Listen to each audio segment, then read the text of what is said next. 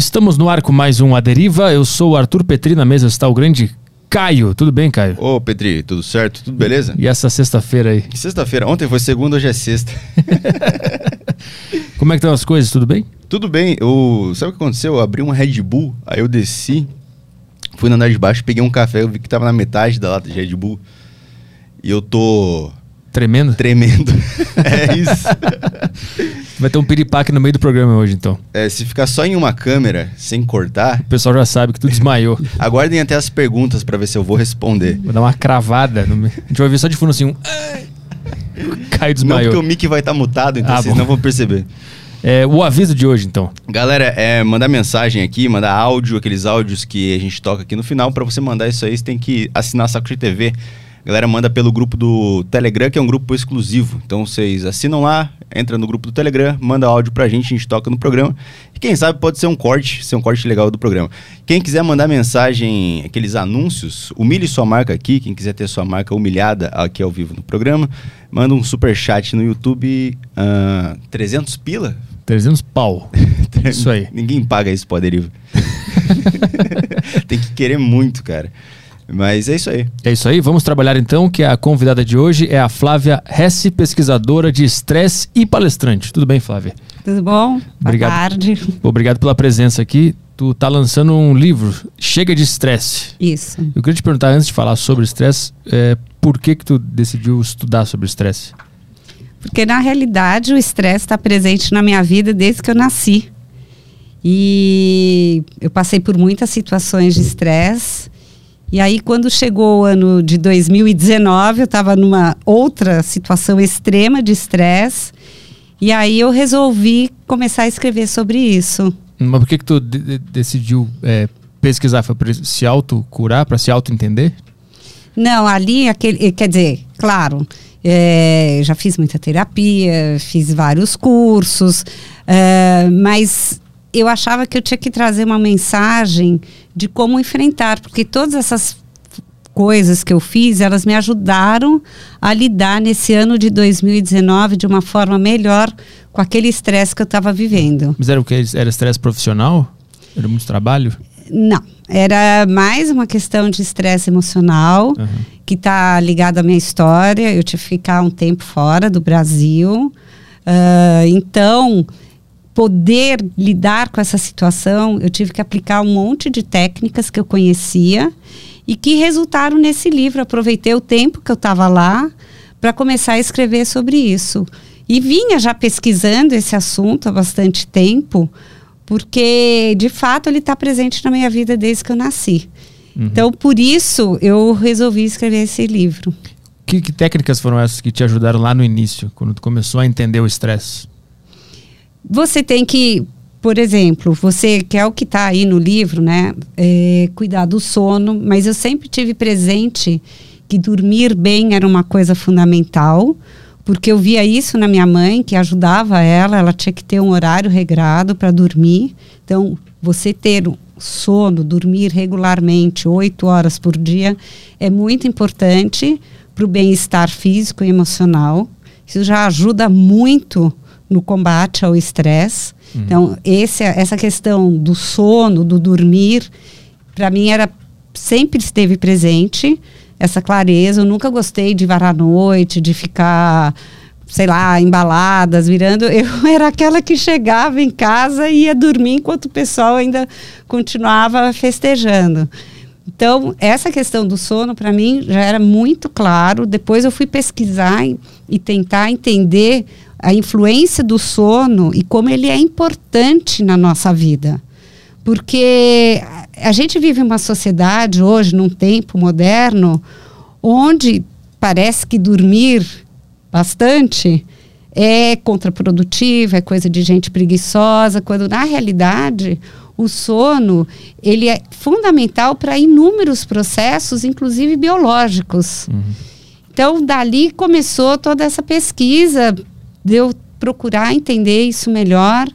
E aí eu fui desenvolvendo os outros sete pilares que tem, né? Os outros seis pilares, que é um conjunto, porque não é uma única medida que ajuda a combater o estresse. É uma soma de fatores que você começa a trabalhar para você diminuir a situação de estresse. Mas como é que faz para controlar o sono estando sob estresse? Porque se tu for tentar dormir sob estresse, tu não vai conseguir, tu vai ficar aí com insônia, vai ficar pensando no teu estresse. Como é que faz isso? Então, aí são, você vai utilizando outras técnicas. Hum. Então, você vai, se quando você faz atividade física, você também produz os hormônios do bem que vão te ajudar, vai te dar um cansaço. Você ter um horário regular de ir dormir e de acordar é fundamental. Quando você, porque o seu corpo ele se adapta a esse ritmo.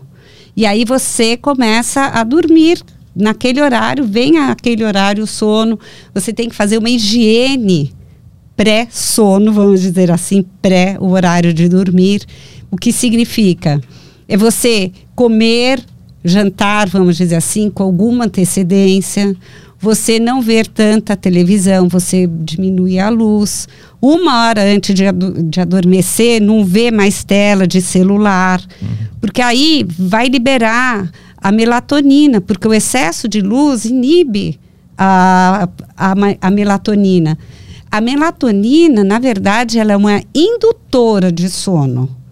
Então, você tem que ajudar o seu corpo. Agora, quando você começa a fazer uma vida ritmada, fica mais fácil.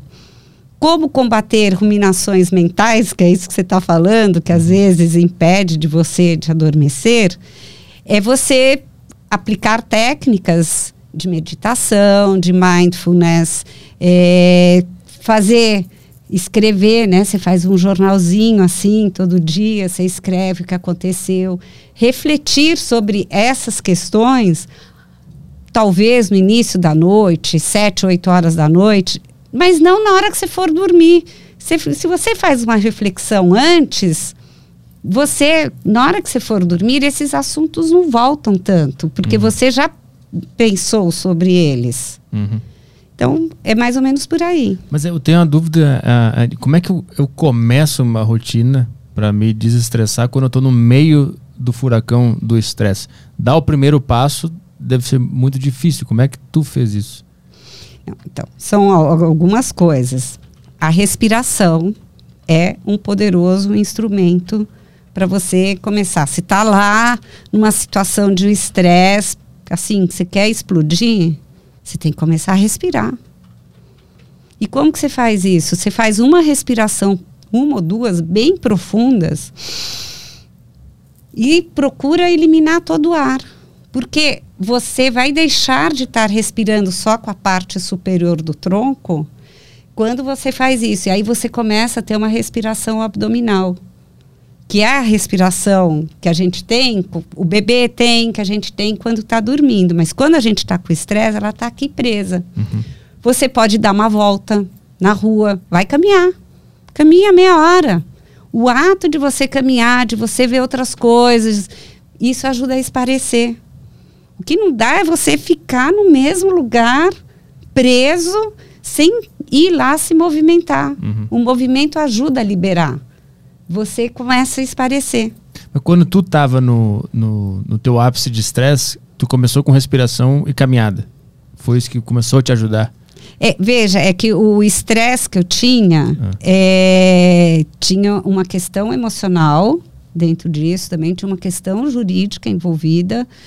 E eu já tinha desenvolvido muitas técnicas. Uhum. Eu já tinha aprendido a meditar eu já tinha, eu já caminhava bastante.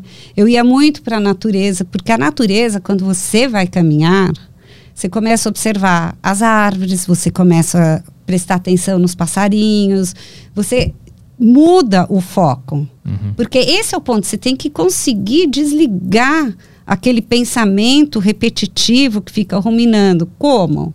Olhando para coisas agradáveis, olhando para coisas que vão te distrair, que vão te ajudar a você ter um, uma outra perspectiva. Uhum. E aí você vai conseguir aprender a controlar. Agora, você perguntar quanto que eu consegui controlar.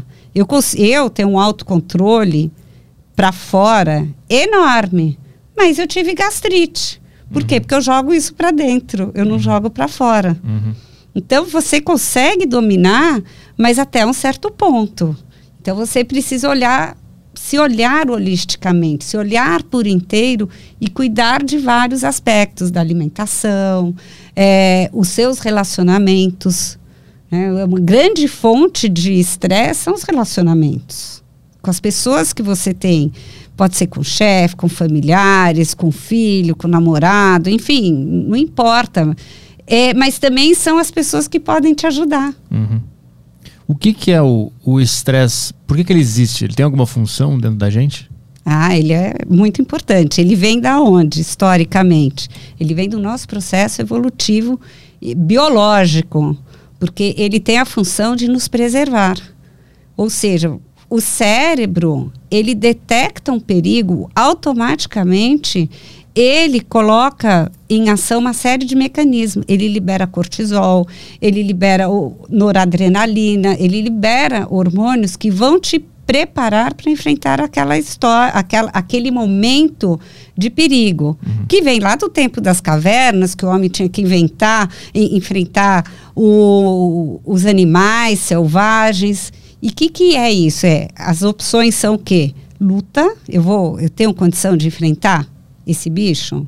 Se eu não tenho condição de enfrentar, qual a minha outra opção? Fugir ou paralisa. Né? São as três reações que acontecem. E isso nos ajudou a evoluir ao longo do tempo.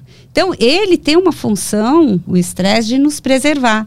O foco, ele se estreita ele desliga uma série de outras funções e o foco, nosso foco, ele fica muito mais concentrado, uhum. que é para você prestar atenção naquilo que está acontecendo. Isso é automático, sobre isso a gente é, é instantâneo, acontece em segundos. Uhum. Então, é, depois, isso, essa reação vai acontecer. Então, o estresse ele tem a função de nos preservar. O problema é que hoje, no mundo moderno, via de regra, a gente não está enfrentando feras o tempo inteiro. E a gente passa a ter estresse por situações, muitas vezes emocionais, por situações financeiras, e que, mas que põe esse mecanismo em ação. Uhum. Ele está ele tá lidando como se estivesse na floresta lutando contra um bicho, mas na verdade é só um, um problema de trabalho, um problema de relacionamento, mas o teu cérebro está interpretando como um grande perigo. É, porque a gente tem uma glândula aqui, a gente tem no cérebro um negócio chamado amígdala, que é, a gente fala é a central de alarme. Então ela está 24 horas por dia, o tempo inteiro, pesquisando, vendo o que, é, percebendo se tem algum risco no ambiente ou não. Uhum. É a função dela. Uhum. Então, quando ela fica muito excitada, aí você começa a ter muito estresse. Então, ter algum estresse não é ruim. O problema é quando você tem muito estresse continuamente o tempo todo. Aí sim. Uhum. Mas o que, que quais são as consequências de um estresse descontrolado?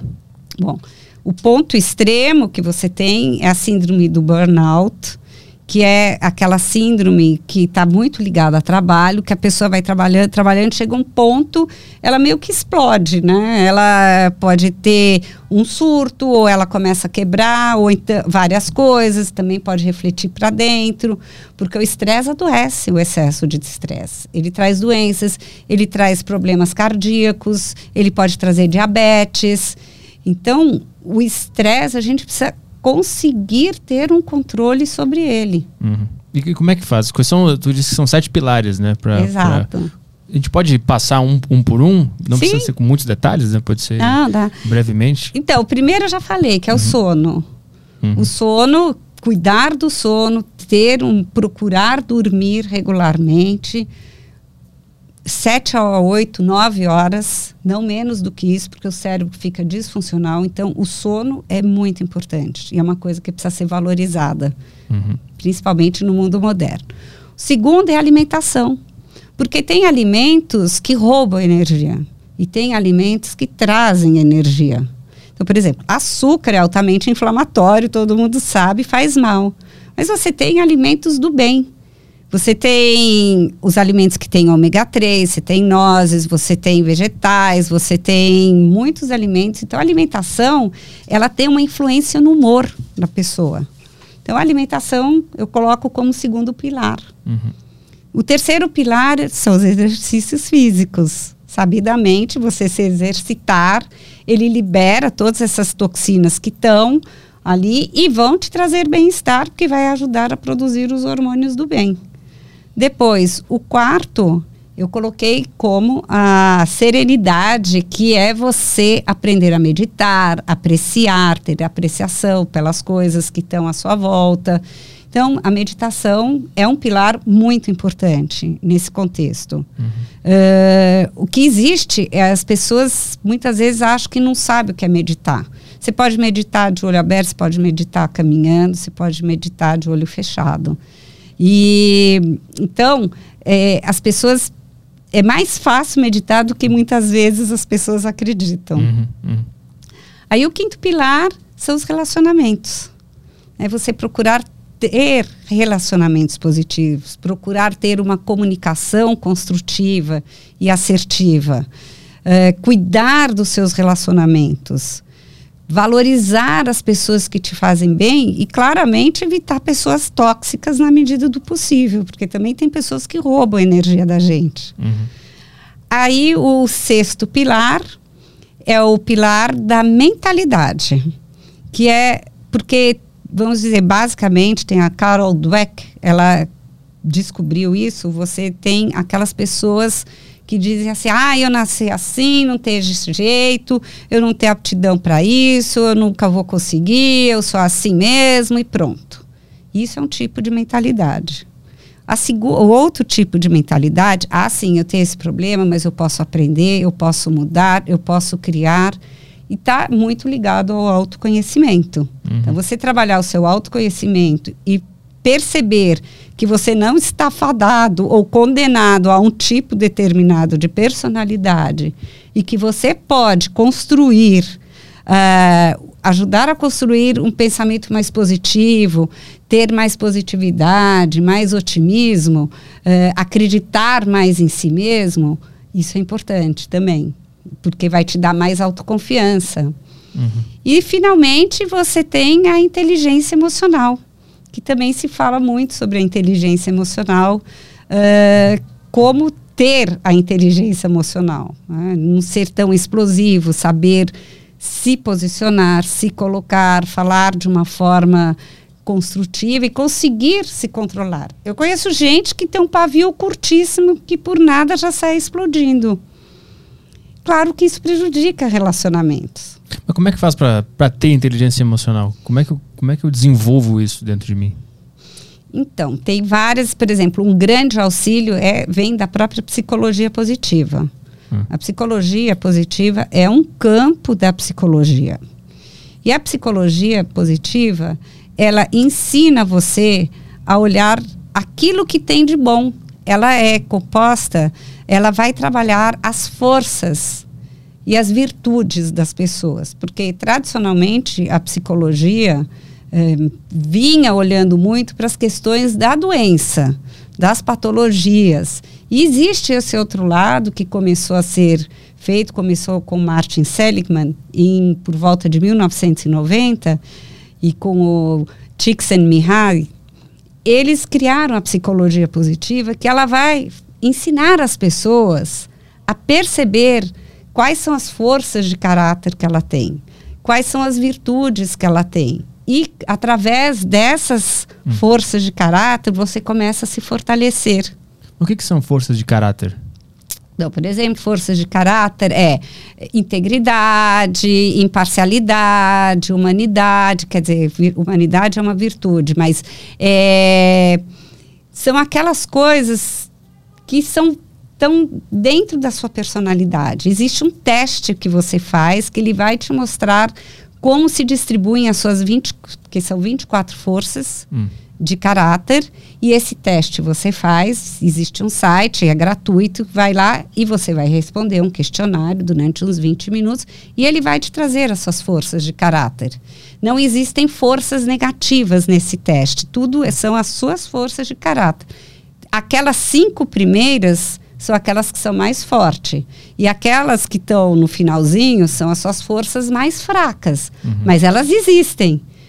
Então, é, ali você começa a perceber, quando você olha esse teste, você vê as suas forças de caráter, você vai identificar como você age. Então, você pode perceber que você tem uma força de caráter, vamos supor que é a mais fraca, vamos supor, ah, eu não tenho tanto humor assim, é uma força fraca minha. Então, como eu posso melhorar esse humor? Mas eu, não quer dizer que eu não tenho humor, mas ela é uma força fraca. Uhum. Agora, por exemplo, eu tenho a integridade muito alta. Então, coisas que ferem a minha integridade, eu não vou conseguir fazer. Porque é, é uma coisa que te dilacera, você não consegue. Uhum. Então, o, a chave é se auto-observar. Isso. Para conseguir adquirir essa inteligência emocional e, e conseguir viver melhor é se auto-observar e também sempre dar uma paradinha e analisar. Puxa, vale a pena eu realmente me estressar por isso? Vale a pena eu entrar nessa briga? É uma coisa racional. Uhum. É, tudo bem, a gente age muito por emoção.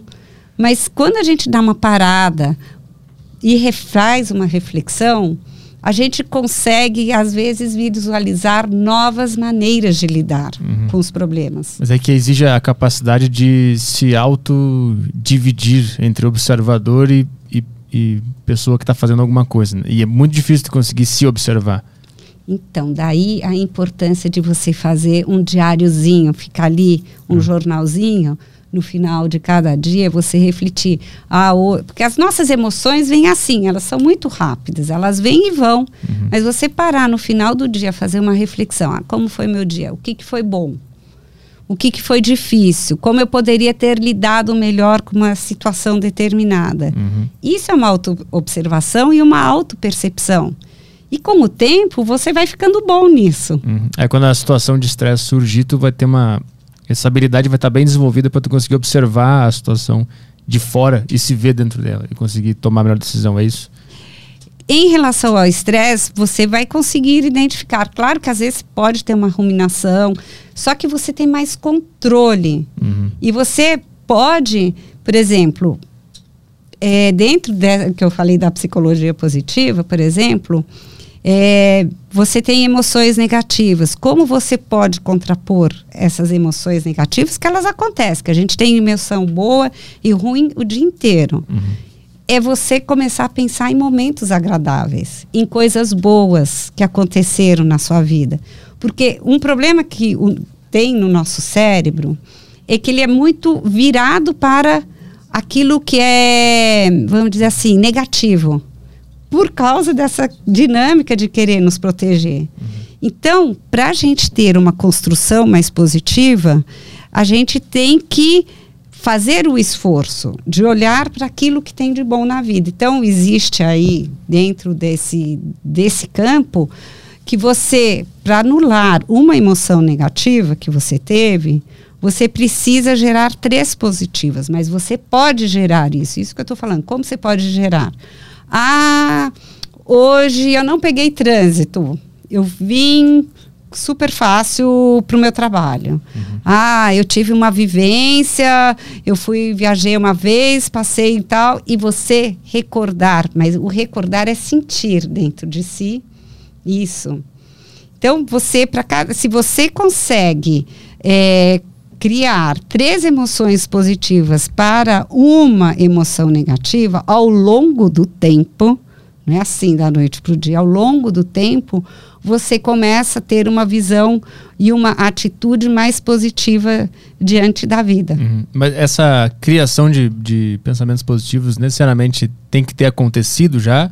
Ou eu posso pensar em algo positivo, algo que não existiu, algum sonho, algum desejo, ou simplesmente Sim. Pensar em positividade não, não precisa ter acontecido de fato aquela positividade. Não, poder criar. É, veja, o nosso cérebro que comanda. Uhum. Então, isso pode. No, é que, em geral, é mais fácil para as pessoas recordarem um momento uhum. positivo, mas o que você está falando, você está projetando um futuro positivo, né? Que você está em busca. Isso é muito bom. Uhum. Ajuda. É que assim, fico pensando num cara que está sob profundo estresse nesse momento, ele, e aí ele percebeu que ele está com estresse e que ele está pensando em coisas negativas, e aí dentro do estresse ele tem que pensar em coisas positivas. Isso não é muito difícil de fazer quando tu está dominado pela, pela mente? Em que momento tu consegue não estar mais dominado pela mente para conseguir botar em prática isso? Então, o primeiro passo é você conseguir trazer uma serenidade para dentro de si. Tentar diminuir essa ruminação que fica na mente, né? Aquele pensamento repetitivo que vai e vem e não te deixa em paz. Uhum. Você pode fazer uma atividade que seja agradável para você. Pode ser desenhar, pode ser ouvir música, pode ser dançar, coisas que quebrem o padrão, que não vão te deixar ficar pensando naquilo. Porque não adianta, você fica ruminando, não vai aparecer uma solução.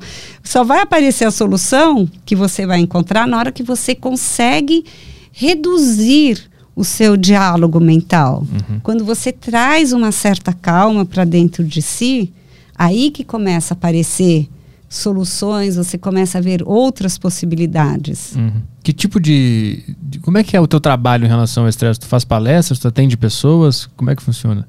Exato. Eu estou montando agora uma mentoria nesse sentido para pessoas que estão estressadas. Uhum. É, eu primeiro terminei o meu livro e estou caminhando então agora para fazer essa mentoria para ajudar as pessoas a lidarem com o estresse. Primeiro, reduzir o estresse, mas depois exatamente trazer essa questão de você poder construir positividade na vida. Porque uhum. esse objetivo, por exemplo, específico da psicologia positiva, é, eu não sou psicóloga, tá? Mas eu tenho, eu fiz uma pós-graduação em psicologia positiva. É, é você procurar trazer o que eles chamam de o florescimento da pessoa, uhum. que é a pessoa viver mais tempo no estado mais positivo. Não é aquela coisa boba de você ficar falando, ah, eu sou feliz e você está se sentindo infeliz. Não é isso. É você procurar reconhecer aquilo que tem de bom na sua vida neste momento. Uhum. Porque a vida não é tudo 100% ruim e tudo 100% bom. Mas é você procurar valorizar aquilo que tem de bom. O ser humano tende a, a aumentar o negativo muito mais do que o positivo? É isso, é o cérebro. O nosso cérebro, uhum. ele funciona dessa maneira. Ele foca mais. Nós somos muito mais atraídos para as notícias negativas. Uhum. Então a gente tem que contrabalançar isso trazendo coisas positivas para dentro. Observar, é, é mudar o foco. Ah, tá bom, eu tô com um problema aqui. Vamos por, ah, eu tô talvez com um problema financeiro. Mas, puxa, eu tenho uma família bem estruturada, eu tenho amigos, eu tenho uma boa saúde. É você colocar o foco naquilo que é bom e deixar um pouco de lado aquele problema que está ali uhum. te atrapalhando. Tu, tu, faz palestras né, sobre isso. Uh, qual é o, o principal feedback, o principal problema que tu vê nas pessoas hoje em relação ao estresse? O que, que elas relatam? O que está acontecendo com a humanidade? Bom, eu acho que nós estamos vivendo num momento planetário hoje é, de um estresse coletivo total. Não só pela pandemia, mas hoje a gente tem uma questão da guerra que está acontecendo na Ucrânia. Hum. E isso é uma questão que impacta todo mundo. Porque o mundo inteiro está dentro dessa questão, porque você não sabe o que vai acontecer. Uma guerra é uma coisa muito ruim. Uma guerra que envolve uma potência atômica tem o potencial de dizimar o planeta, de dizimar as pessoas. Então, todos nós hoje temos um fator de estresse presente em nossa vida. Você tem, você vê essas notícias, elas nos impactam. É triste você ver esse tipo de coisa acontecendo. Então, é, a gente tem que contrabalançar, por exemplo, especificamente nessa situação. Sim, a gente tem que se informar. Acho que não adianta ser seu avestruz enfiar a cabeça dentro do buraco, não é isso. Mas é você controlar a quantidade de notícias que você consome sobre isso. Hum. Por exemplo, eu olho todo dia e vou dizer, é difícil para mim também não ficar lá o tempo inteiro olhando. Mas é você dar uma olhada, não precisa ficar vendo todas as cenas dramáticas que você já sabe o que está acontecendo, procurar se informar, mas não consumir isso em tempo integral, só uma pequena quantidade, o um mínimo uhum. para você estar tá situado. Rede social e, e celular é, um, é, uma coisa que aumentou o estresse na humanidade? ele pode aumentar, porque se você fica o tempo inteiro, veja, a vida não se passa na rede social. Essa é uma realidade. E muitas vezes as pessoas só ficam postando aqueles momentos extraordinários ou felizes, né? É uma coisa. E você começa a achar, tem muitas pessoas que começam a achar que elas não têm essa vida maravilhosa que a outra pessoa está postando que ela não tem problema e que só ela, a, a que está postando não tem problema e que só ela que está vendo aquela postagem tem problema. Todos nós temos problemas, todos nós temos dificuldades. Isso é universal, a gente está aqui numa jornada de aprendizado. Uhum. Agora, a, você pegar. Então, voltando aqui, perdi um pouco o raciocínio, mas é controlar aquilo que você consome. Então, nem tudo é aquilo maravilhoso que na rede social tá. E também não ficar só olhando a, a esse monte de discussão, de briga de que existe dentro de rede social. Eu não olho o tempo inteiro rede social. Eu não tenho no meu celular nenhum nada que aqueles notificações. Eu Sim. desabilito tudo. Eu não tenho no WhatsApp, eu não tenho nas redes sociais. Eu posto nas redes sociais, mas eu não tenho isso. Uhum. Porque eu não. Ela, qual que é o intuito disso? Eu controlo quando eu vou olhar o WhatsApp. Quando é conveniente para mim olhar. Quando para mim é conveniente olhar o que está uh, ah, no Instagram, no Twitter ou nos jornais, o controle tem que ser meu. Não é a notícia que vai me controlar. Então eu não tenho nenhuma notificação habilitada. Eu tenho que entrar lá e olhar um por um. Uhum. Então eu escolho a hora que eu vou ver, em que circunstâncias eu vou ver.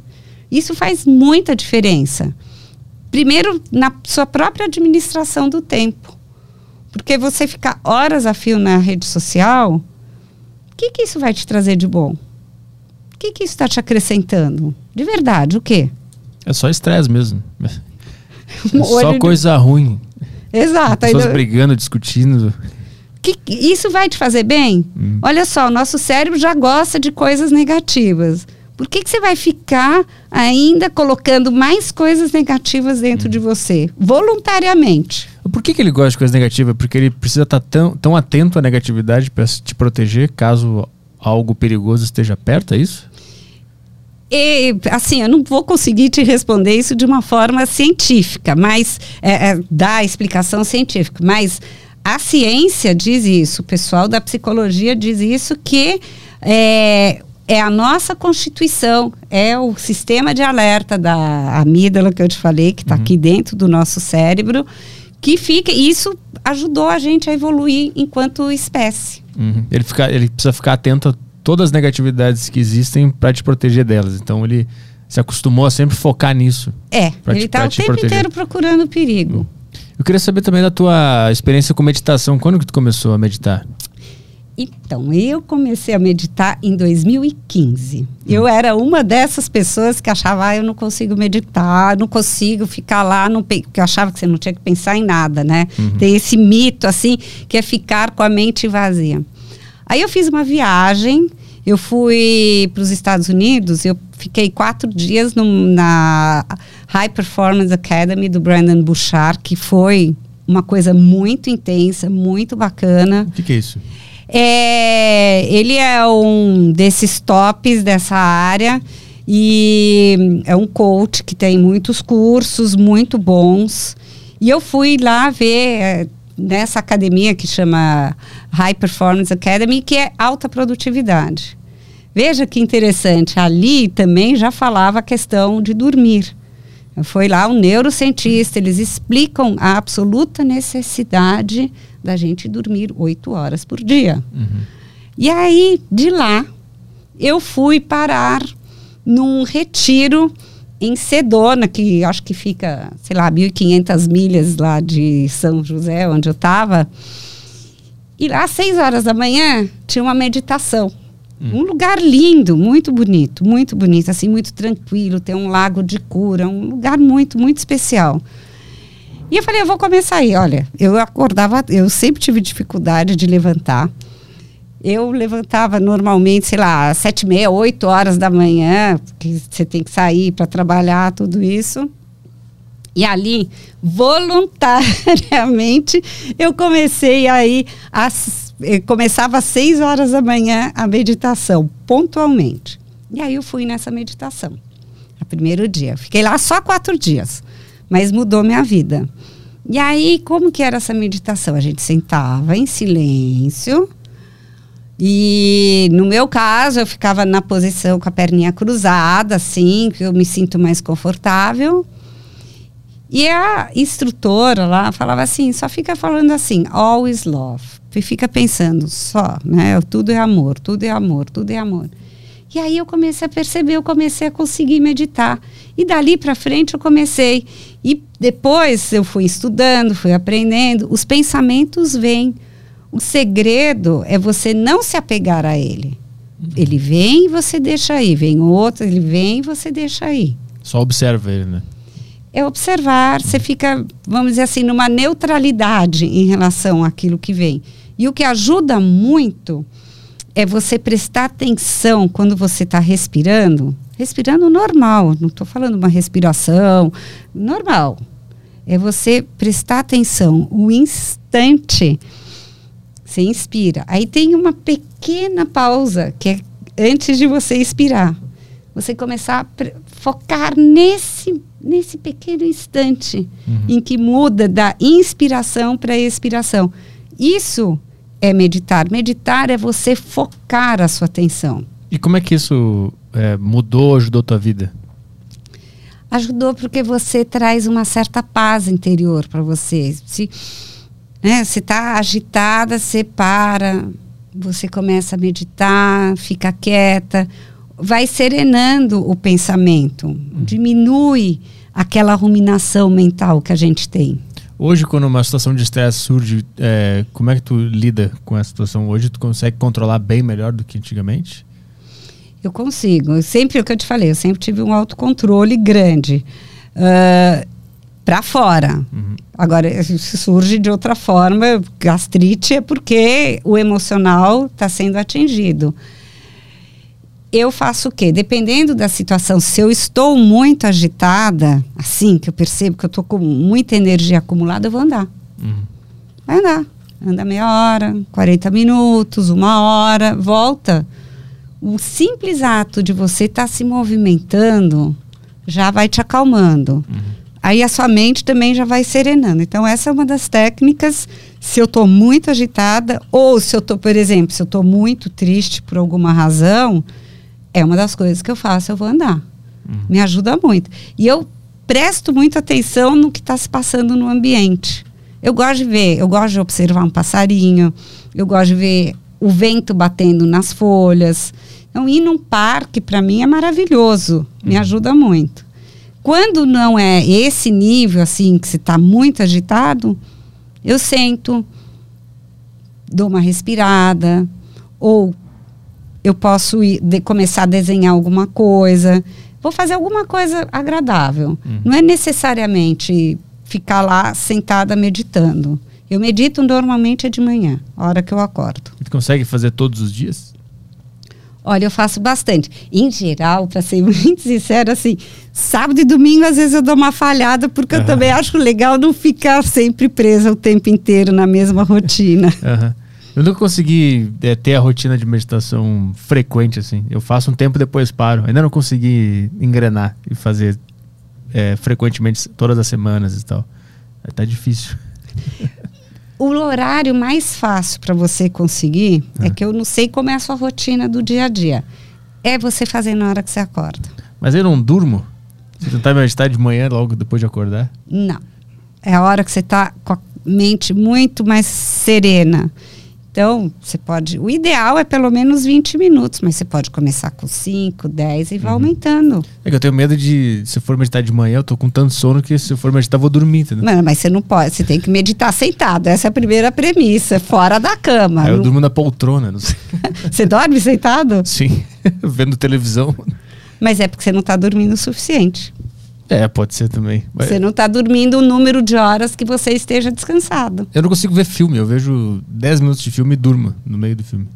Minha Mas quantas braba, horas você dorme por noite? Pois é, não sei. Acho que umas 6, 7. Sete já tá legal. É. Mas talvez você tenha uma necessidade de mais tempo. é. É porque é de sete a nove horas que a gente deve dormir. Uhum. Eu acho que é, é, o cara vai ficando velho e vai começando a dormir em lugares é, inusitados. Acho que essa é uma regra da vida.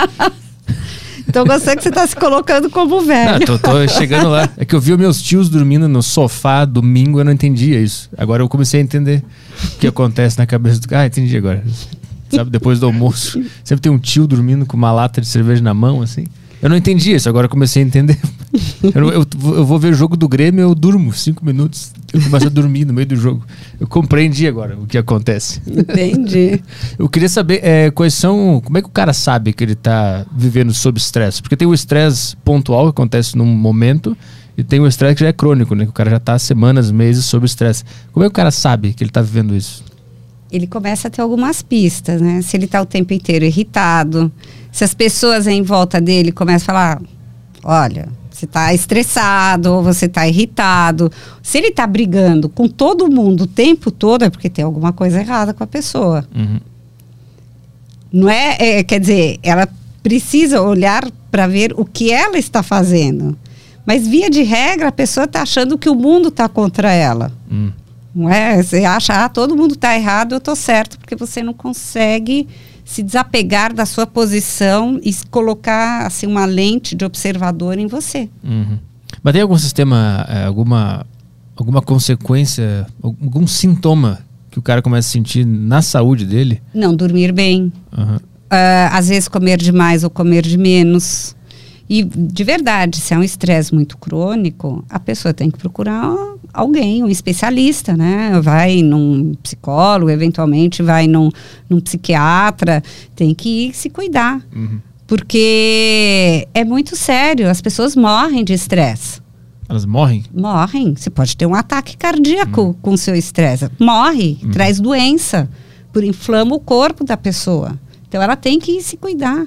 Ela tem como virar outra doença? Tipo, o cara tá tão estressado que ele acaba ficando depressivo ou Sim. síndrome de pânico. é, Essa doença evolui para outras doenças? É um conjunto de coisas que vem vindo, né? Então, assim, se você está num nível muito alto de estresse, você tem que procurar ajuda. Esse é o primeiro ponto. Mas é que muitas vezes a pessoa resiste.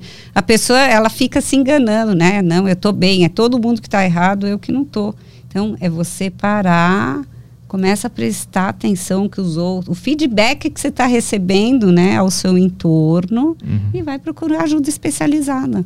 E qual é a principal fonte de estresse hoje? É, é notícia ruim? É o trabalho? É relacionamento? O que, que as pessoas mais trazem que para ti que tá, tá gerando estresse? cada situação é uma. Às vezes você está dentro do trabalho, você está contrariado, você está lá só pelo salário, você não se sente valorizado, ah, você acha que exigem demais de você. Isso, por exemplo, é um tipo de fonte de estresse. Outra são os relacionamentos. Você está brigando com a sua mulher, com seu marido, com seu filho, você tem um problema de ordem emocional muito grande, você está num processo de separação, você tem o processo do luto também, que vai te trazer um outro tipo de estresse também, vai te trazer tristeza, que as pessoas às vezes não conseguem perceber tanto essa emoção da dor, da perda, não não curtem, entenda bem o luto. O luto ele precisa ser sentido, ele precisa ser vivido. Aí depois você consegue fechar essa essa casinha, vamos dizer assim. Depois você tem questões financeiras. Aí você tem, por exemplo, a pandemia. A pandemia eu conheço gente que era super sociável e que ficou com depressão.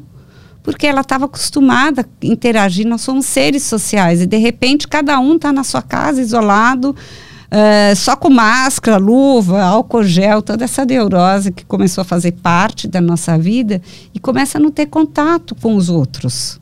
E nós precisamos, nós somos seres sociais, a gente quer a companhia de um do outro. Isso também é uma fonte enorme de estresse. Mas é, é, eu, eu queria perguntar assim, é, na cidade grande parece que, a, que o terreno ele é muito mais propício para o estresse. Eu imagino que uma pessoa que vive num lugar mais, mais no campo, num lugar mais perto da natureza, ele tem menos estresse. Isso é uma verdade? Dentro das grandes metrópoles é, é muito mais fácil sofrer de estresse? Olha, eu acredito que sim. Mas também não é uma coisa única, porque nas grandes cidades você tem a questão do trânsito, uh, que é muito intenso, você está na correria. Agora, por exemplo, você está no interior. Muitas vezes você pode estar trabalhando em home office também, que também você ficar horas a fio olhando para uma telinha, conversando com as pessoas, é uma coisa que exaure a pessoa, rouba a energia. Uhum por melhor que ela seja. Agora, numa cidade de interior, em tese, o ritmo é assim, você tem pelo menos menos trânsito. Porém, dependendo da cidade, você também tem pessoas, um está muito mais observando o outro. Você pode também ter questões de fofoca que surgem, você pode ter outros tipos de problema uhum. que também vão te gerar estresse. Uhum. Eu imagino que na cidade grande, pelo ritmo do, do trabalho e da, da, pressão, da cobrança, de ter acordar mais cedo e fazer antes que o concorrente. Isso, por exemplo, São Paulo é uma cidade extremamente estressada, né? E eu acho que o maior índice de problemas mentais no Brasil é em São Paulo. Então, é, esse sistema que a gente criou de viver numa grande cidade, ele é prejudicial para a mente humana, principalmente quando se fala sobre estresse, né? Esse ritmo de vida moderno, ele é estressante para todo mundo. Nós não somos máquinas. E acontece que a cobrança que a gente sofre é como se nós fôssemos máquina. Nós somos, antes de mais nada, seres emocionais. Hum. A emoção, ela se sobrepõe. Nós somos seres sensitivos. Nós não somos uma fábrica de ficar ali, que nem na linha de produção, fazer. Não, nós temos emoções. E é quando você não presta atenção nas suas emoções, naquilo que você está sentindo, é que você começa a ter mais problema. Uhum.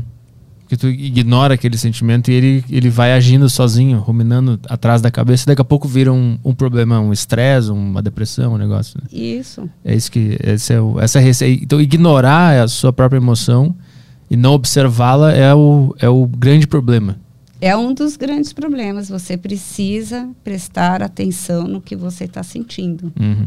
E aí, se você tem as tais emoções negativas que a gente tem, você, de, assim, por vontade própria, direcionar e pensar em coisas positivas. E não é ser poliana, fingir que não existe problema na sua vida. Não é isso. Uhum. Mas é você reconhecer aquilo que tem de bom na uhum. sua vida. Uhum. É que é muito, é muito doido, né? Quando tu tá sob estresse e aí, sei lá, teu corpo manda tu quebrar aquela mesa ali que tá ali. Para tu ter a capacidade de observar o pensamento que te mandou quebrar a mesa e, e não, não obedecer esse pensamento é uma, é uma qualidade de, de raciocínio, uma habilidade mental muito evoluída. Né? São, acho que são anos meditando, se auto-observando, até conseguir chegar nesse nível de se observar e não agir quando o teu corpo te mandar fazer algo, né? Vai andar. Sai para é. fora, vai correr, vai para o ar livre. Antes de ir lá, ainda vai quebrar sua mão, vai se machucar. vai para a rua, é. vai andar. Hum.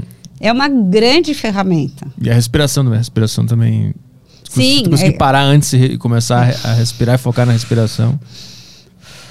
É, a calma, ela vai baixar. O seu nível de adrenalina que está ali, o cortisol, vai abaixar. Uhum. Então, você tem ferramentas. É questão de você ter a percepção e a sagacidade de colocar em prática. Falar, putz, eu estou aqui, não estou me aguentando, deixa eu sair. Uhum. O, o livro está disponível onde? Está na Amazon? Está na Amazon e está no Marketplace. Chega de estresse. Temos perguntas aí, Caio? Opa, temos perguntas sim. É, começando pelo Aloísio. Deixa eu só achar a pergunta dele. Aloísio mandou o seguinte. Ah, boa tarde, Petri, Caio e Flávia. Os espasmos musculares involuntários em um momento de relaxamento podem ser um reflexo de dias estressantes? Muito obrigado. Eu tenho muito isso. Olha, eu não vou ser muito sincera, eu não sei te responder isso. Eu não tenho conhecimento médico para te falar se isso está ligado ou não. Como é que é que você que tem? Meu dedinho fica mexendo sozinho às vezes. Opa. Dedinho da, da mão? É. É, pode ser que eu vou ter Alzheimer em 5 anos ou que eu estou muito estressado. não sei qual dos dois. Esse dedinho aqui, ó, ele fica. Aí eu pesquisei o que, que é o dedo mexendo sozinho. Aí tava lá, pode ser início de algum problema neurológico. Uhum. Espasmo é a famosa tremedeira. Tremedeira. Ah, tá. É. Eu conheço por tremedeira. Às vezes eu tô parado vendo TV e meu dedo começa. Aí, não, não tenho isso não ainda. tem isso? Vixe. Mas começou agora? Faz um tempo, um tempinho. E a pálpebra também, às vezes, começa a Ah, mexer. esse eu tenho medo. Eu tenho medo que é um sinal de alguma coisa. Tu tem isso às vezes? Da pálpebra eu tenho. E às vezes tem aqui no músculo também, no tríceps aqui, às vezes Ah, o braço começa a Ele tremer. dá uma pulada, o braço cria vida rapidinho. Mas tu vê que o cara tá tão estressado que o teu corpo não sabe o que fazer com tanto estresse, ele tem que mexer alguma parte do teu corpo pra deixar sair aquele negócio. Eu tenho aquele que o, o convidado de ontem, o Wagner, falou da de você tá caindo no sono, você acorda. Aham. Só que eu dou um chute, assim. eu chuto a cama. A minha namorada tem isso, ela acorda me dando soco. Mas não sei se ela fingiu que é porque ela dormiu ou se ela queria dar soco mesmo em mim. Não sei qual dos dois era. Mas às vezes ela, ela acorda e me dá um soco assim. O cara, que isso? O que tá acontecendo? Aí ela, o que que foi? Aí eu falei, me deu um soco. Tem que dormir de, ela tem que dormir de luva de boxe e você com protetor bucal. Ou de camisa de força, né? Vou dar camisa de força pra ela. Acho que não é uma coisa que vende muito aí. Bom, que mais tem? é, a galera do chat do YouTube pode mandar a mensagem. Tem gente perguntando do site. O site eu coloquei na descrição. Qual o site dela? É, o site dela eu coloquei na descrição da, da live. Mas podem mandar perguntas aí no chat do YouTube, que a gente lê sem problema. Tá. O Aloysio mandou outra aqui. Outra pergunta: cafeína e outros estimulantes contribuem de maneira, signifi de ma- de maneira signifi- significativa para o aumento do estresse? Olha só, a cafeína é, é um assunto bastante interessante. É tido como a droga mais consumida no mundo é a cafeína. E a cafeína é um, é um estimulante muito poderoso. Então, eu até me surpreendi nas pesquisas que eu fiz. A cafeína leva, em média, 14 horas para ser completamente eliminada do nosso organismo. Então, muitas vezes você não consegue adormecer porque você tomou um cafezinho às três horas da tarde. Veja, três horas da tarde, o tempo de vida média, né, que o pessoal mede isso em química, é de sete horas. 10 horas da noite, você ainda está com 50% da cafeína dentro do seu organismo. Então, ela pode te prejudicar, adormecer e de ter um sono de qualidade. É, como- voltando, me repete de novo sobre a, a cafeína. É, é a cafeína ou, e outros estimulantes contribuem de maneira significativa para o aumento do estresse? Então, se você não dorme, o que, que acontece? Você fica mais tempo ligado, aí é aquele, aquele círculo vicioso. Você fica estimulado, vai se estimulando e você vai ficando irritado. Porque você não dormiu, você não descansou. O seu cérebro precisa descansar, o seu corpo precisa descansar. Então, volto ao, ao primeiro pilar que eu falei: dormir é fundamental. E cuidar. E cafeína tá não só no café, né? Tem chá verde, tem cafeína, o Red Bull seu aí tem cafeína. Tudo isso são estimulantes. E eles prejudicam o sono. Lá, lá em casa eu tenho a cápsula de melatonina. Isso ajuda mesmo? Então, é o que eu te expliquei no começo. A melatonina, ela, ela não provoca o sono, mas ela é o sinal, é o hormônio que sai no cérebro, que ela sinaliza que está na hora de dormir. Então, a, mela- a melatonina, ela ajuda a dar o start, mas não é o que vai te fazer dormir. Porque tem uma outra substância no nosso organismo, que é a adenosina, que é, vamos supor, você dormiu oito horas. Você dormiu bem, você passou por todas aquelas fases que tem no sono. Então, quando você acordar de manhã, a sua adenosina está no zero. Ao longo do dia, ela vai aumentando. E a adenosina, quando ela chega no máximo, é aquela hora que você tem a vontade de dormir. Então, a, cafe, a melatonina, ela te ajuda a você cair nesse sono e depois é a adenosina que vai cuidar disso. Eu dou um empurrãozinho, então. Ela é o empurrão, é o start. Ela é assim, o, o que dá o start. Eu consigo, tipo, suplementar isso, eu diria. suplementar com, com cápsulas de, de melatonina, que é o que eu tenho lá. Então, ela é muito, por exemplo, você viajou, você passou por X fusos horários. A melatonina vai te ajudar a entrar mais rapidamente no, de novo, no ritmo do fuso horário que você tiver. Ela vai te ajudar a entrar no sono. Ela Melhor- ajuda. Melhor que um Dramin. Dramin ajuda. Dramin também ajuda. Somos dois, né? Du- Das duas dúvidas, somos dois. tem, uma, tem uma parte sobre perdão aqui no livro que eu acho interessante. É, qual é a relação do perdão com a diminuição do- do estresse? É você conseguir desapegar daquilo que te fizeram de mal. Porque você, quando não perdoa, é, a- o perdão você não faz em tese para o outro, é para você mesmo, para você se desapegar daquela situação. Hum. Gosto muito de uma explicação que eu recebi, é você se desconectar energeticamente daquilo que te fizeram de mal. Uhum. Porque você vai ficar alimentando uma raiva dentro de você. Você vai ficar alimentando coisas que te intoxicam. Porque a raiva te intoxica. A raiva é uma é- a raiva é um, eu falo, aliás, tem sobre as emoções nesse livro. A raiva tem a sua função. Porque a raiva, ela vai te dar força para você superar adversidades, a enfrentar eventualmente um animal, a suplantar dificuldades e problemas que existem. Mas a raiva, ela também te intoxica.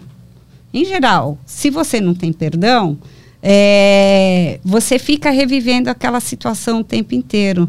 Então você fica preso num looping, né? Vai, não, eu tô com raiva, vou continuar com raiva, não quero perdoar. E o perdão, ele trabalha a seu favor. Não importa o outro nessa situação. Uhum. O perdão é você. é, é, não é esquecer o mal que te fizeram. Não é isso. Mas é você não dar mais importância a isso, você não colocar energia nisso. Não viver em função disso, né? Tem gente que vive em função disso. Uhum. E aí é uma tragédia, porque você podia estar focando em tantas coisas positivas e que vão te trazer bem-estar e você fica se intoxicando com isso. O perdão não tem nada a ver com a pessoa que fez algo pra você. Tem a ver com você mesmo. Porque eu acho que é o conhecimento geral do perdão, assim, é o que a gente entende com perdão é perdoar a pessoa que fez o mal, como se estivesse dando um passe livre pra ela. Ah, tá bom, tá, você fez o mal, mas não tem problema. Não é isso. Não tu é tá se isso. livrando daquela, daquela raiva e daquela, daquele trauma. É? É, eu, eu acho que a melhor explicação que eu tive foi numa dessas formações que eu fiz, que o Zé Roberto, o Marcos, fala assim: o perdão é uma desconexão energética. Você não dá mais poder para aquilo. Uhum. Você aconteceu e eu não vou mais dar importância nisso. Claro que de vez em quando o pensamento pode voltar. Ah, o fulano fez isso e aquilo. Mas você. vo- E quando vem isso, você fala: não, não vou mais alimentar isso. Eu quero estar livre, porque você fica preso. Se você não perdoa, você fica preso naquele acontecimento. E- Como é que foi a, a tua. Tu disse que tu estava vivendo um momento de estresse, aí tu começou a pesquisar sobre isso. E como é que tu começou a, a, a procurar formação e cursos e foi lá para Ah, fora pra isso começou bem antes. Ah, foi antes de ter esse período de- de de estresse? Começou antes, é porque é o que eu falei, eu, eu tive a necessidade, eu tenho a necessidade de autoconhecimento muito grande. Para, inclusive, compreender a minha própria história. né? É isso que eu te falei. Eu, o estresse está na minha vida desde que eu nasci. Uhum. Eu tive uma mãe que tinha problemas psiquiátricos.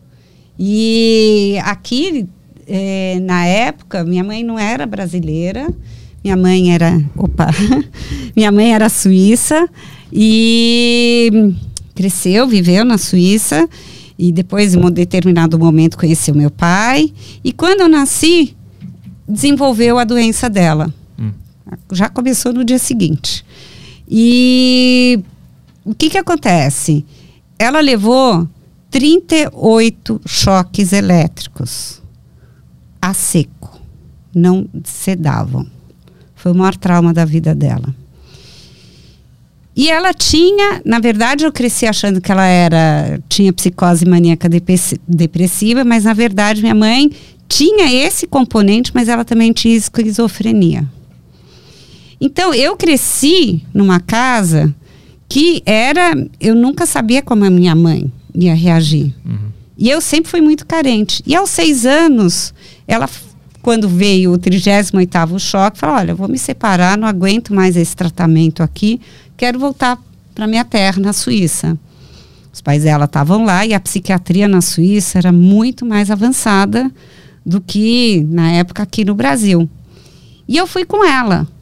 E eu acabei indo morar com a família do irmão da minha mãe, uhum. não com ela. E ela teve, ela ficava internada, ela ficava internada longos períodos, ela chegou a ficar internada nove meses seguidos. De vez em quando eu ia visitá-la na clínica psiquiátrica. E são memórias muito tristes. Uhum. Mas eu era muito carente dela, porque a minha mãe era muito amorosa e muito inteligente. E depois eu acabei voltando para o Brasil aos 12 anos, aí eu fui morar com meu pai. E coincidiu com a época que começou a química moderna, que veio o sal de lítio, começaram as outras drogas. E a partir dali ela começou a ter mais qualidade de vida. Ela trabalhava nos períodos que ela estava bem. Uhum.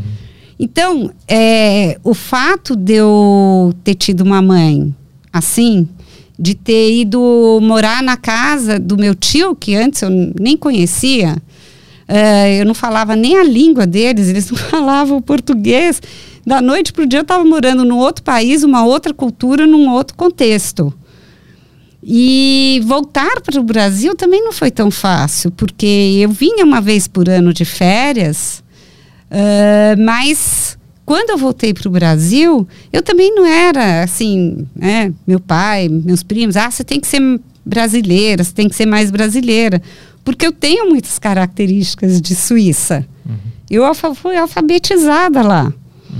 E então, todas essas vivências e depois muitas outras coisas que foram acontecendo na minha vida me geraram esse desejo de compreender a minha própria história. E eu sempre me acolhi. Eu sempre me tratei bem, eu sempre tive gentileza comigo nesse sentido, nunca me fiz mal. E eu me sinto vitoriosa da vida porque eu poderia ter enveredado por muitos caminhos ruins para mim, mas eu não fiz isso. Uhum. E, e, aí, nesse final aí, esse ano de 2019, foi um ano da minha. Veja, existe uma diferença. Eu, quando criança, e quando você é criança, você não tem poder de decisão. Você está sujeito às decisões dos adultos. E quando você é adulto, você tem um grande poder. Você tem o poder de escolher como você vai lidar com as diversas situações. E foi o que eu fiz em 2019. Eu estava enfrentando uma situação de cobrança de uma pensão alimentícia para o meu pai, que eu não tinha condições de pagar, e eu achei que aquilo era uma chantagem. Eu fui entender recentemente que era uma coisa que está ligado às minhas forças de caráter, que eu comentei atrás. Uhum. E eu não consegui, eu falei, eu não vou pagar, eu vou presa, mas eu não vou pagar. E não paguei. E aí eu fui ficar na casa da tia que me criou na Suíça. Fiquei morando um ano lá. E aí depois, infelizmente, eu não pude estar presente quando meu pai faleceu, eu sou filha única. E foi muito triste, mas não tinha jeito, não consegui. E não vou dizer que alguém deva fazer o que eu fiz, em absoluto, porque é que eu não consegui, era uma coisa que teria me dilacerado. Então eu tive que ser fiel a mim mesma. Isso eu recomendo que as pessoas sejam fiéis e congruentes a si mesmo.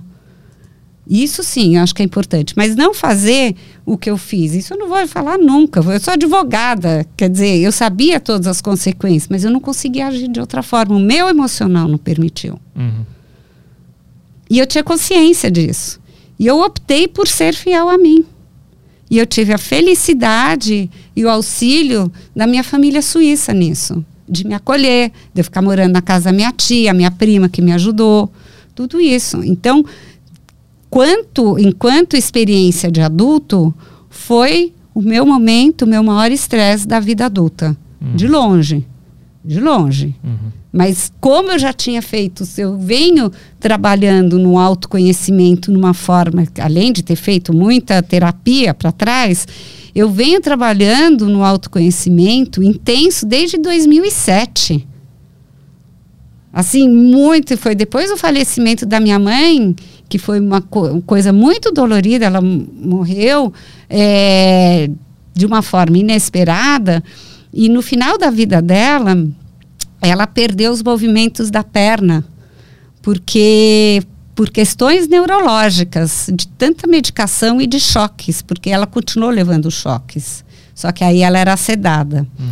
É, e eu estava com uma passagem marcada, eu percebi que a voz, eu conhecia ela pela voz, que ela ia, que tinha alguma coisa errada na voz dela, estava ficando fraca, sem vitalidade. Falei, eu preciso ir visitá-la, mas eu estava num momento financeiro muito difícil e marquei a passagem para o dia 21 de janeiro de 2003, porque era o dia que a passagem ficava 30% mais barata e ela faleceu no dia 16.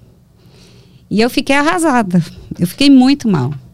Com a ajuda da família, eu consegui embarcar no dia seguinte, fui para a Suíça, fiquei um mês lá. Aí eu refiz muito da história dela e eu pude estar no enterro, porque lá eles não enterram, assim, no mínimo três dias. E então, isso foi muito difícil para mim. E aí eu fiquei um período ruim, muito apática, eu diria que era apatia. E a partir de 2007, ó, 2003, eu continuei vivendo uma vida normal, mas sabe quando você está meio embotado, você não sente mais as emoções? Uhum. E assim, ah, ah, que mais vai acontecer de ruim? Olha a mentalidade. que mais pode acontecer de ruim na minha vida? Cara, isso é uma péssima atitude, mas eu já tive essa atitude, eu já me senti vítima. Uhum. Hoje, eu veja, esse ano de 2019, eu escolhi de forma consciente, sabendo o que eu estava fazendo. Foi uma atitude proativa minha. Difícil, muito difícil. Mas eu sabia o que eu estava fazendo e isso me empoderou enquanto pessoa. Uhum. Então, essa, é, essa ali em 2007 é que eu comecei a fazer inúmeros cursos que me levaram a muitos lugares, assim, de conhecimento, de estudo, de tudo, para tentar sempre compreender a minha história. Uhum. E como eu tenho essa capacidade e vivi muitas situações diferentes, eu tenho um nível, normalmente, de empatia muito grande com as pessoas que é uma habilidade. Eu vivi em culturas diferentes, em situações diferentes, altamente estressantes, e eu consegui transitar por isso. Uhum. Então, isso me deu uma força interna muito grande. Então, o que te fez é, procurar sobre isso foi porque, num momento, tu estava nessa situação de pensamentos negativos e, e, e pensar que tudo ia dar errado e que esperar o pior. Tu estava nesse lugar e por isso que tu procurou entender o que, que é isso, isso. por que, que a tua mente estava funcionando daquele jeito. Que a pior coisa que você pode fazer é se colocar na posição de vítima. Que eu sentia isso, eu me sentia vítima. E talvez em várias coisas eu de fato era vítima. Se pensar como foi que eu nasci, tudo que eu passei ali, morar em família, de, em muitas situações eu fui vítima. Mas você se pôr na posição de vítima tira todo o seu poder. Uhum. Se identificar como uma vítima. Né? Você pode ter passado por situações ruins, mas nunca se coloque. É um lugar muito ruim de você ficar, porque é um lugar que tira a sua força, tira o seu poder. Uhum. Eu fiquei curioso, que tratamento era esse com choque? Que, por que que tinha isso? ainda existe, tá? Uhum. Até hoje. Eu não sei o que acontece quando você aplica o choque elétrico, dá uma mexida no cérebro, de alguma forma uhum. a pessoa acalma. Ah, entendi. Dá, dá o, eu não sei bem o que, que se passa, mas até hoje é utilizado. Só que não daquela forma que eles pegavam, imobilizavam, era na camisa de força, jogava no chão e aplicava o choque. Isso na tua casa, tu via isso? Eu cheguei a ver coisas. Meu Deus, que ano foi isso? Nós estamos falando aí início dos anos 60. Início dos anos 60. Cara, que loucura. Pois é, mas a psicologia no Brasil foi reconhecida como. Começou a ser praticada em mil, 1960, por aí, se não me engano. Uhum. Então, aqui era muito, muito, muito é, rudimentar, com pouco conhecimento. Uhum. A Suíça já tinha uma grande tradição na psiquiatria. Então ela quis voltar. Uhum. Aqui não tinha esse conhecimento, era só choque e deu, era isso que tinha. É. Agora, por exemplo, a minha mãe sempre continuou tendo surtos. Depois, ela trabalhou, ela casou de novo, teve um marido maravilhoso que cuidou dela. Só Porque a medicação, o que, que era? A medicação desbalanceava, aí era um período de internação de duas, três semanas. Mas não de nove meses seguidos, oito meses, como quando eu era criança. E eu ia de vez em quando visitá-la. Uhum. E são memórias muito tristes. Onde que era? Aqui em São Paulo? Aqui em São Paulo, era aqui em São Paulo. E ela era internada onde? Não, aqui ela não era, eles eu nem sei. Tinha, eu acho que tinha um, um- ali na Joaquim Floriano, Ah, ali na virada, tinha um sanatório ali. aham. E eu lembro de ir lá visitá-la também. Eu era muito criança, mas eu lembro tinha ali. No final da Joaquim Floriano tinha um sanatório. Como criança, tu interpretava o quê? O que estava acontecendo com a tua mãe, tu lembra? Eu conheci ela pela voz. Ah, Eu sabia quando ela estava bem ou ruim pela voz. Ó, eu tenho uma memória que é super interessante. Eu lembro que uma vez eu já estava aqui no prezinho.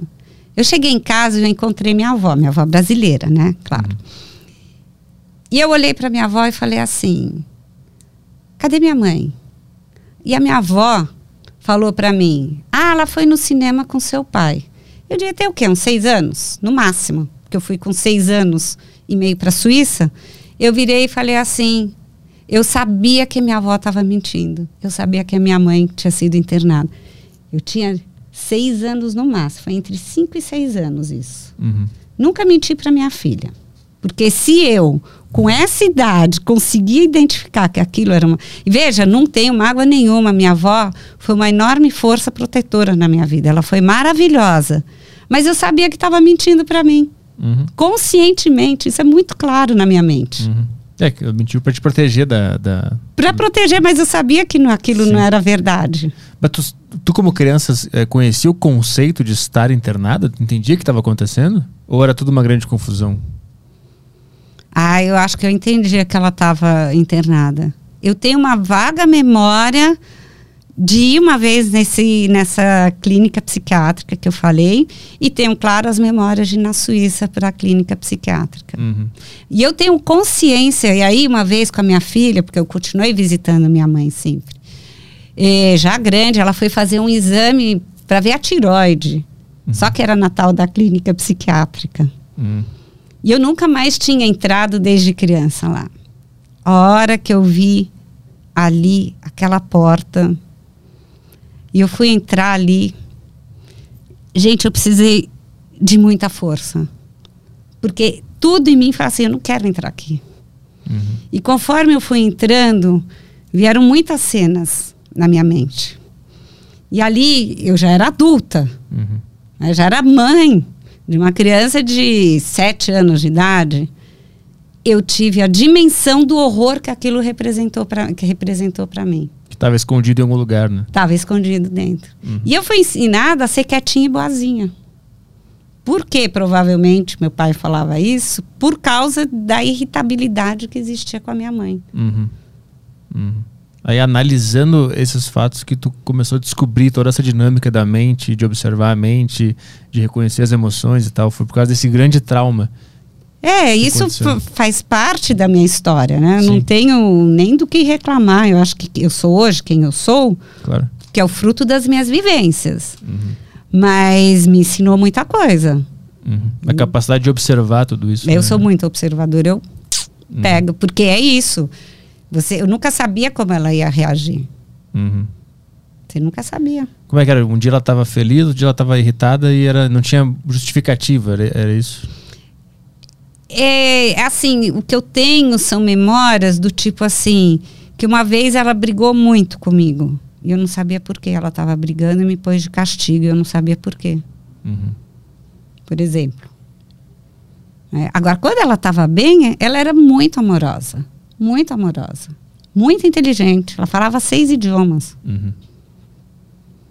Então, é, essas coisas são difíceis, mas elas também te fortalecem.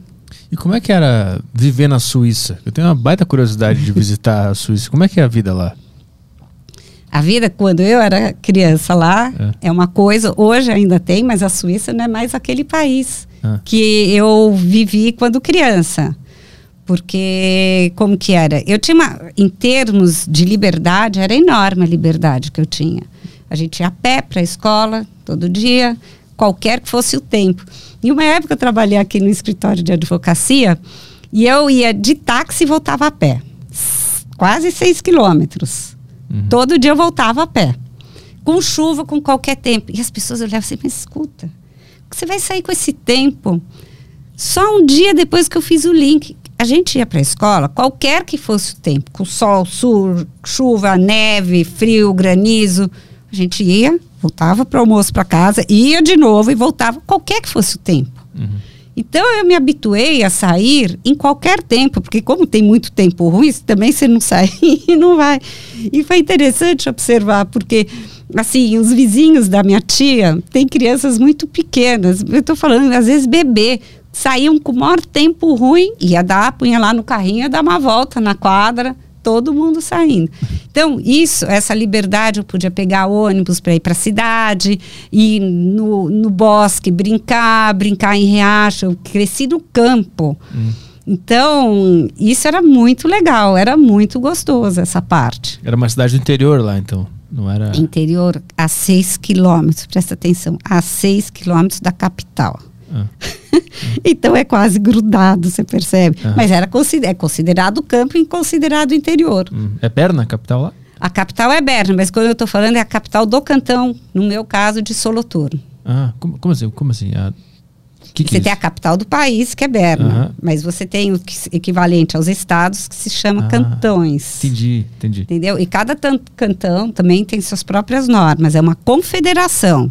Ah, é? A Suíça é uma confederação. Tipo a dos Estados Unidos? Que cada estado tem o seu. Tem as suas particularidades, tem muitas coisas em comum, mas também tem, assim, muitas particularidades próprias de cada cantão. Então você estava a 6 quilômetros dessa capital, não de Berna? É. Entendi. Berna fica mais ou menos a uns 40 quilômetros dali. Entendi. Tá. Que, ficou de que idade até a idade lá? Nessa? Dos 6 aos 12. Dos 6 aos 12. Ah, é bastante, bastante tempo. E aí, quando tu voltou pro Brasil, tu sentiu muita diferença assim da cultura, do estilo ah, de vida? Sim. Isso bateu com, numa criança, né, que estava acostumada com uma dinâmica? Então, eu voltei muito feliz porque eu pedi para voltar. Eu pedia para voltar, não queria continuar. Porque eu não podia. Minha raciocínio era muito simples como criança. Eu não posso morar com a minha mãe, porque ela vive ficando doente. A gente fez várias tentativas, mas nunca deu certo. Então, eu quero morar com meu pai. Simples uhum. assim, não posso morar com um, não queria continuar morando com a minha tia, com a minha prima, com o meu primo. Não que eles fossem ruins, eles, é, eles me tratavam igual. Eu era tratado igual. Mas para mim não era a minha casa, não era a minha família. Eu tinha tido uma família aqui no Brasil. Uhum. Entendi. O teu lance era mais com o teu pai, não era com a questão do país. Queria Exato. morar com teu pai. Eu queria, não podia, se eu não posso morar com a minha mãe, eu quero morar com meu pai. Hum. E aí tu ficou do, dos 12 até que idade no Brasil? Porque não, aí eu fiquei no Brasil. Mas tu morou um pouquinho lá de novo depois? Não, né? eu morei só o ano de 2019. Eu ia todo ano visitar minha mãe. Ah, entendi. Isso eu sempre, nunca dei. Eu comecei a viajar para o Brasil sozinha com oito anos de idade e continuei a vida inteira assim. Uma vez por ano, eu ia depois eu ia visitar meu pai, depois eu passei a visitar minha mãe uma vez por ano. Uhum. E até os 20 anos eu ficava dois meses lá. Eu ficava dezembro e janeiro lá. O uhum. que, que a tua família fazia lá? A minha família, a minha mãe, ela foi secretária executiva. Uh, os meus avós e o meu que depois os meus o meu tio, né, o irmão da minha mãe, é, tinha uma loja de brinquedo uhum. muito boa. Agora você imagina, isso é o paraíso, né? Quando criança, você poder ir na loja de brinquedo e mexer em tudo era muito bom. Legal. É, tem mais alguma pergunta aí? Tem uma pergunta em áudio do Miguel. Só pedir para você colocar o fone, Flávio, só para ouvir o áudio dele. Eu vou tocar o áudio aqui. Uma boa tarde a todos. Eu gostaria de fazer pergunta para Flávia. Eu queria saber a opinião dela de usar a comédia como uma forma de lidar com o estresse. Se é uma coisa boa, se a longo prazo pode ser algo prejudicial, se ela tem um, uma opinião mais profunda sobre isso.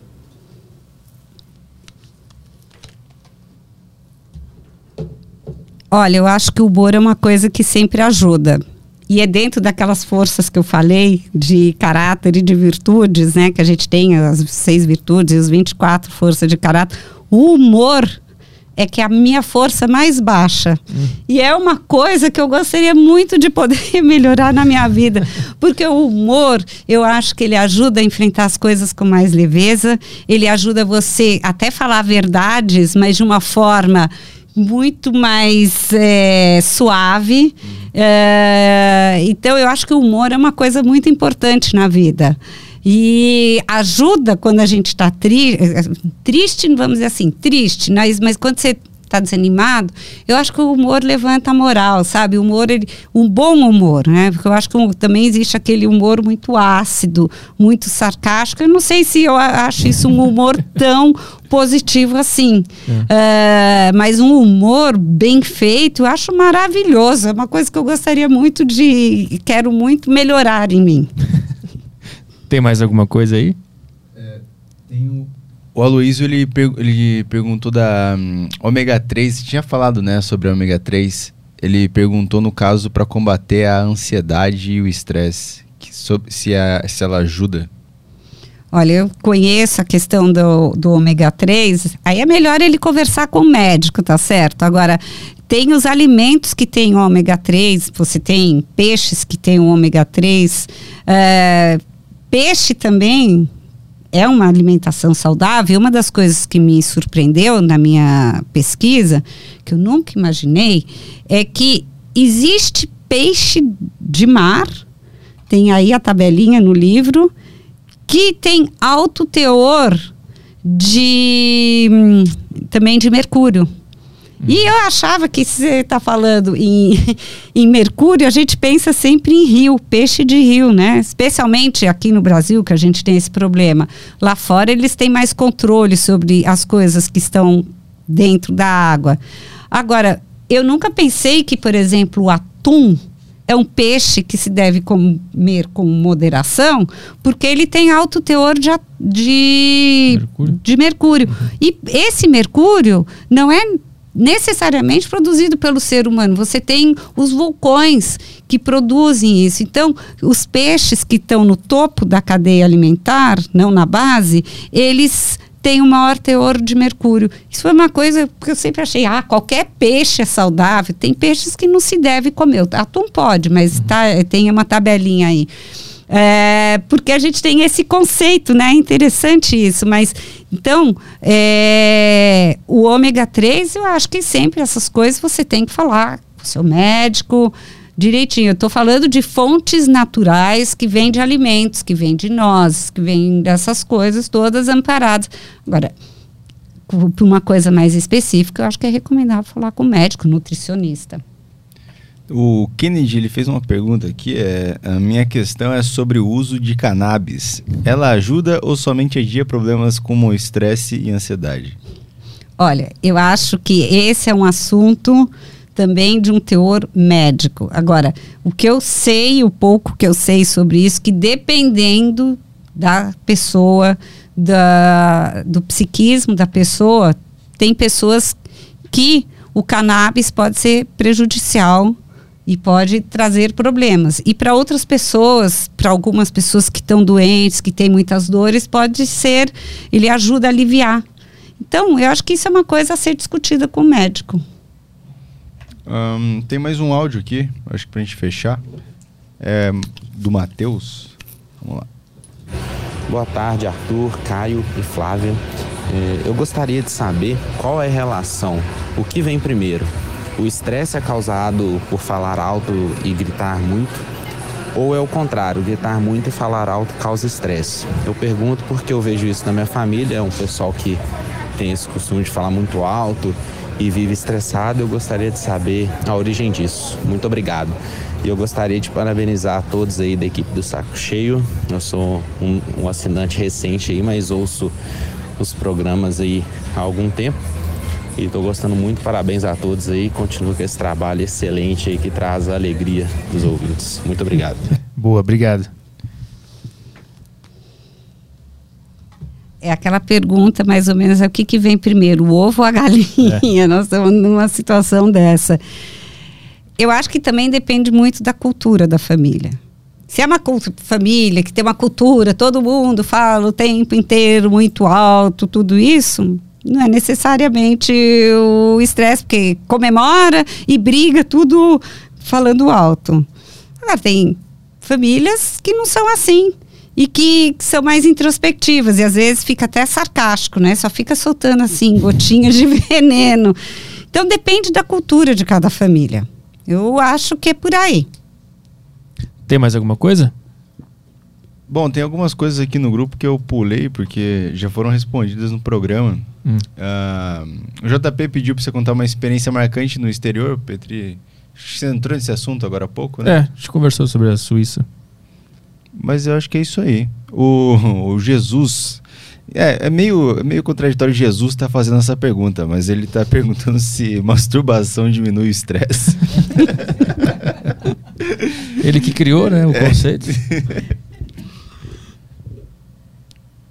Ah, então responder? Ué, vai trazer os hormônios do bem, tá certo? Então vai trazer o quê? Bem-estar, vai trazer um momento de alívio, vai, vai produzir os, os hormônios do bem para a pessoa e automaticamente ela vai se sentir mais leve. Um momento de alívio. É, exato. No YouTube tem alguma coisa? Uh, dá uma caçada no YouTube aqui. Hum. Oh, tem um, o João perguntou: é, como evitar que o meio te afete interiormente? Por exemplo, em uma família tóxica, como fazer para que isso não te afete tanto? Primeiro, você tem que desenvolver estratégias mentais. Por exemplo, deixa eu dar aqui um exemplo. Eu não sou uma pessoa que tem o bate-pronto fácil. Né? E às vezes a gente recebe mensagens indiretas, tóxicas. O, como que eu aprendi a lidar com isso? posso falar é dessa forma, para ajudar a esclarecer.